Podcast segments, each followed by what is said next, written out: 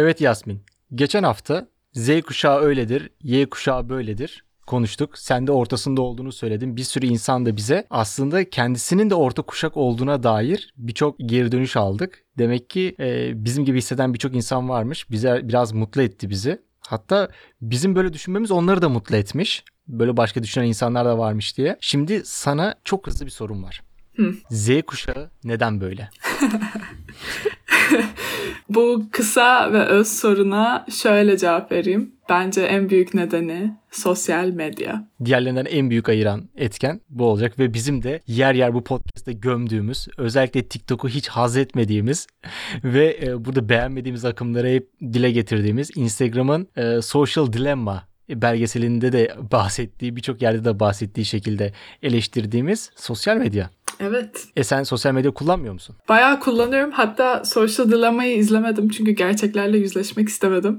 Ama mesela e-mail'ına bakmak bile ki ben e-mail'ıma manyak gibi bakarım. sosyal medyaymış ve bağımlılıkmış o da mesela. Ben bunu bilmiyordum. Aha e-mail sosyal medyadan mı geçiyormuş? Evet. Çünkü benim de mesela e-maillerim e, düzenli dur. Yani şey yok benim telefonumda. Birçok arkadaşımda görüyorum 5200 tane mail bakılmamış kırmızı yukarıda sağ üstte duruyor. Yani asla öyle değildir. Hayır asla öyle değildir. Ve bir de o kırmızı bir noktası ya da iki çıkıntısı sonra ben basasın gelmiyor mu üstüne? Kesinlikle. Benim de yani sıfır şu an okunmamış mailim yok. Yani herhangi bir yerden bir bildirim gelince gerçekten adamı dürtüyor. Yani bak bak bak bak orada bir var iki var. En azından onu silmek için bile e, girip bir tıklayabiliyorum yani. Bir de ama bazı şey insanlar oluyor ya mesela böyle mesajlarına hiç bakmayan veya cevap vermeyen. Mesela sen onlardan mısın? Bazen. Daha doğrusu ben çok geç cevap veren birisiyim. Tamam bana bir mesaj geldi. Ben birazdan mail kafasındayım. Hmm. İki gün içerisinde cevap verme. yani bana birisi mesaj attığında ya da bir şey yolladığında en geç iki gün içerisinde cevap veriyorum. Ama o an direkt müsait değilsem ya da bir iş yapıyorsam oturup buna mesaj yazmaya çalışmıyorum. Hmm. Ama öyle yapan arkadaşlarım da var. Yani bisiklette mesaj yazmaya çalışan arkadaşım var yani. İyiymiş, yetenekli. Sen yazıyor musun? Bir iki gün demem ama yani bir beş saat içinde herhalde dönmüş olurum diye düşünüyorum. Max. şey de oluyor. E, seviyeli böyle bir mesajlaştığım birkaç arkadaşım var. Bana mesaj geliyor. Sanki flörtü uzatıyormuşsun gibi de böyle bir efektler, taktikler var ya onun gibi. Yok normal erkek bir arkadaşım. E, bir konu hakkında konuşuyoruz ama hep böyle gün aşırı mesajlaşıyoruz. o bana böyle uzun bir mesaj atıyor. Daha sonra ben okuyorum. Ertesi gün ben de uzun bir mesaj atıyorum.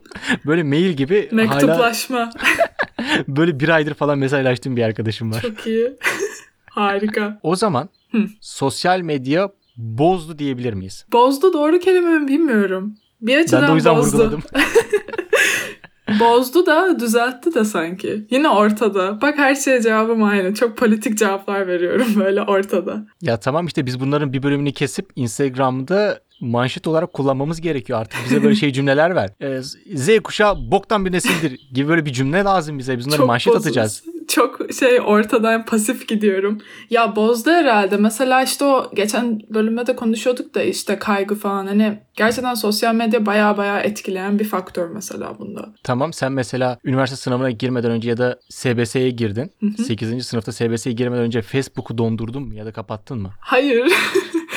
Benim öyle bağımlılığım yoktu sanırım. Ben hiçbir zaman olmuyor ama şöyle bir şey oluyor. Mesela her ayda bir böyle bir telefonumu atma ve tamamen böyle hani uzaklaşma isteği oluyor. Hatta yanlışlıkla Instagram'ımı silmişimdir ben.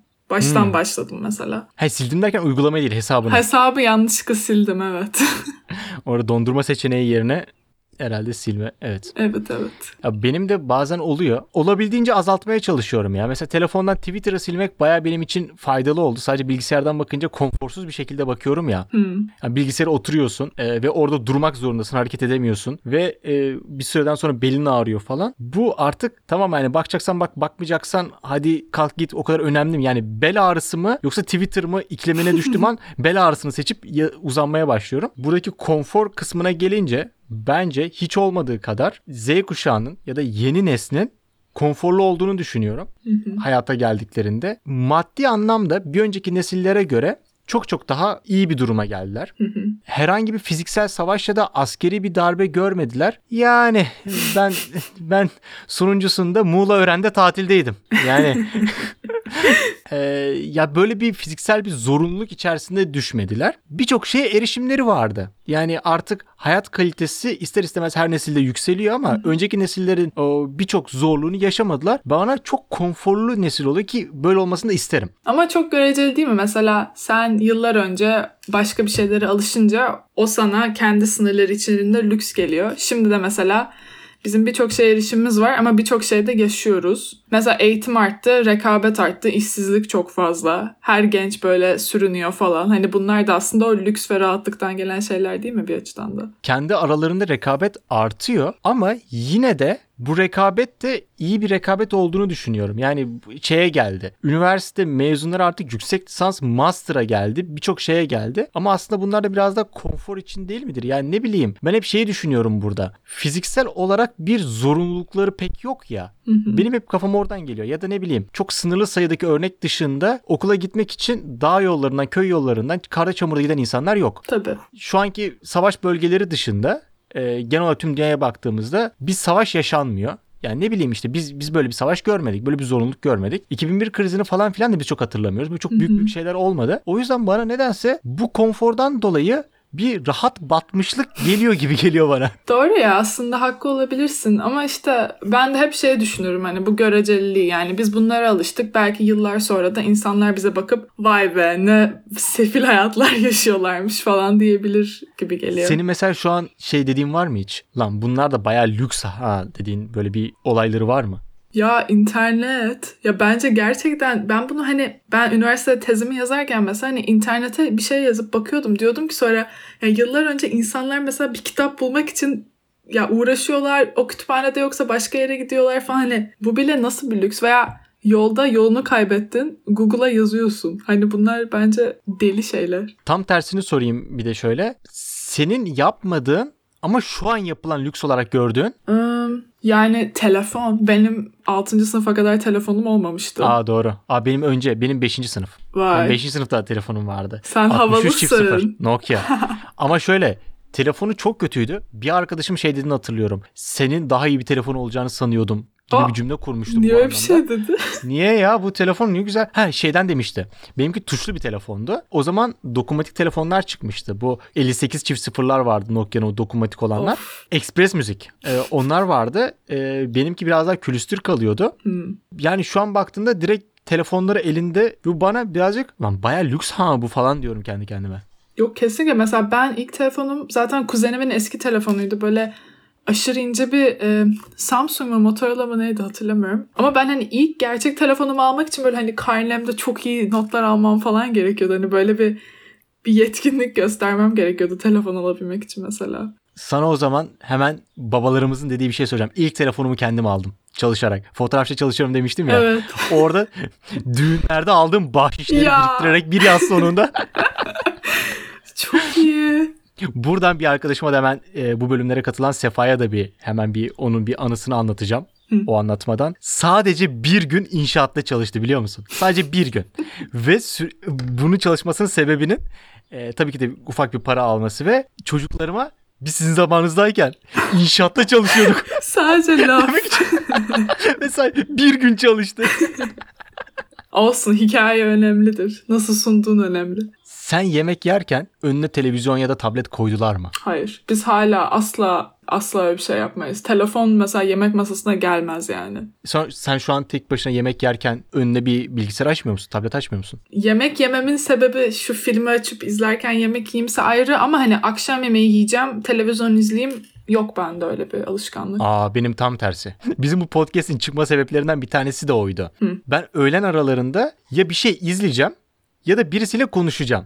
Yani diğer türlü böyle boş boş yemek yemek bana çok sıkıcı geliyordu. Arda'yı arıyordum. Arda gel abi yemek yiyelim. Ee, işte ya da Sefa'yı arıyordum. Abi müsait misin yemek yiyelim. Ya da tek başımaysam podcast dinliyordum ya da bir şey açıyordum karşıda izliyordum. Tek başına yemek yemek olmuyordu. Şimdi de yani mutlaka yemek yediğim an sanki tuz ekmek gibi hemen bilgisayarda bir şey açıyorum. Enteresan. Sence bu bu sence bizim neslin duramama ve yalnız kalamama özelliklerinden biri mi? Şu an psikoloğa gelmiş gibi hissediyorum.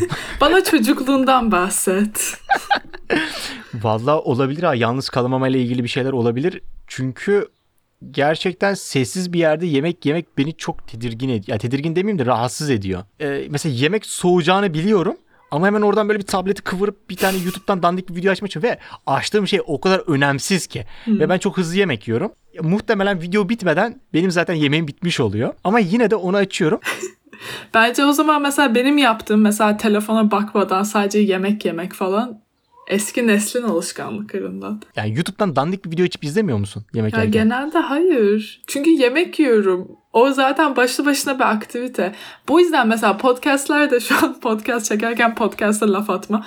Bu yüzden mesela geriliyorum veya hani audiobooklar çıktı. Yani hı hı. şu an dönemimizde bence insanlar bir şeyle duramıyor. Hani yürüyeceğim spor yaparken aynı zamanda podcast'ta fizik üzerine bir şey öğreneyim falan. Hani bir şeye konsantre olamıyoruz gibi geliyor. Böyle çok şey yapmamız gerekiyormuş gibi hissediyoruz. Ben onu sevmiyorum. Hı. Çok haklısın. Ben bunu birazcık doldurmak gibi düşünüyorum. Daha önce bahsettiğim üzere evim çok küçük olduğundan dolayı e, şey bulaşık makinem yok. O yüzden ben bulaşıkları elde yıkarken kulaklığımı takıp bir podcast dinliyorum. Çünkü yaptığım iş o Cem Yılmaz'ın da aydınlandığı var ya ha dedin 11. şeyi yıkarken bardağı yıkarken aklına gelen fikirler gibi. Yani çok boş bir anım var ve her şeyi düşünebilirsin o anda. Ben de biraz değerlendirmek için yapıyorum ama senin dediğin gibi koşarken dinleyenler de varmış. Evet bir şeyleri doldurmak için. Yani yine senin dediğin gibi duramama. Ne kadar haklı bir insanım. Evet. Evet. Bilgelik akıyor. Yani duramıyoruz ve bir yerde bir şey de üretip paylaşmak da istiyoruz. Ya bir de Facebook'ta başlayan her şeyi paylaşabilmenin normal olduğuna dair bir normal geliştirdik. Sen evet. mesela Facebook'u aktif kullanıyor muydun zamanında? Evet hatta Facebook'a girebilmek için aileme sunum hazırlamıştım ben. Sunum mu? Evet böyle demiştim ki ben bunu düzgün kullanacağım. Böyle arkadaşım yatıya kalıyordu. Bilge diye bir ilkokuldan arkadaşım var. Demiştik ki tamam sunum hazırlıyoruz. Bunu yapacağız. Sonra ikna ettim dedim ki ben sorumlu davranacağım. Öyle oldu yani. İlk ne dedin? Anne baba bir oturun size bir şey göstereceğim. Diye bir şey var. Bağlayabiliyor muydun o dönemde? Bence hayır. Ben tek böyle masaüstü bilgisayardan göstermiş olabilirim. bir de sandalye çekiyorsun böyle otursunlar rahat dinlesinler. Buyurun. Ayakta böyle şey olmaz. Aynen. Peki kıyafet değiştirmiş miydin? Hayır. O kadar değil. Ama bayağı böyle sunma çalıştığımı hatırlıyorum yani. O zaman Metin 2 oynuyordum ve Facebook'a giriyordum bu lise sınavına hazırlandığım zamanlarda. Hı hı. Ve gerçekten de kapattırmışlardı. Yani e, hesabım kapanmamıştı ama girmem yasaklanmıştı. Çünkü gerçekten birçok şey paylaşıyorduk.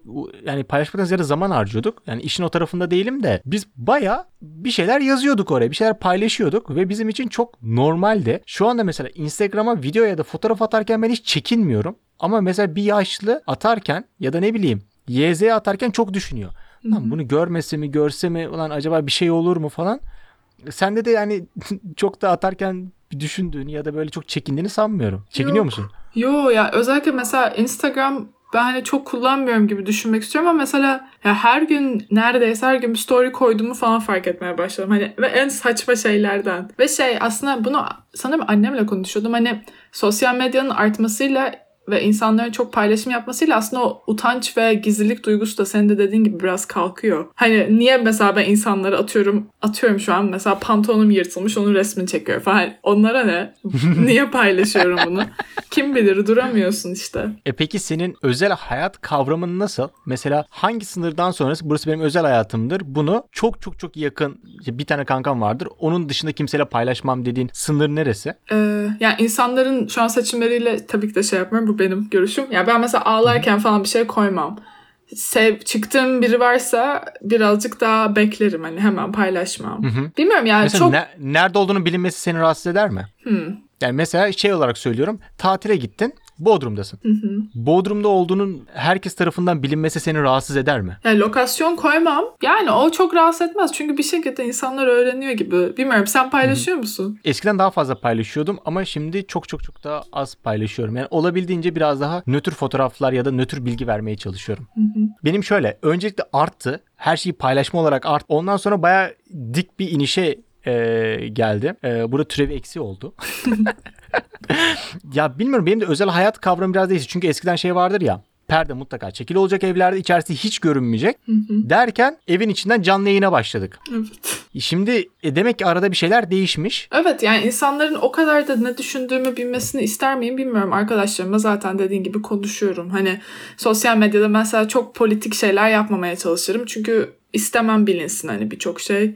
Bir de fikirler çok değişiyor. Öyle çok çok böyle spesifik hani bunu ben böyle düşünüyorum gibi şeyler genelde koymamaya çalışıyorum. Ya benim en büyük öğrendiğim şeylerden bir tanesi o. Çok net bir şey söylemeyeceksin. Evet ya. Abi bir kere Twitter'da falan yazdığın ben kaç 2011'den beri Twitter'dayım. Bir yaz 2012 2013 neler neler.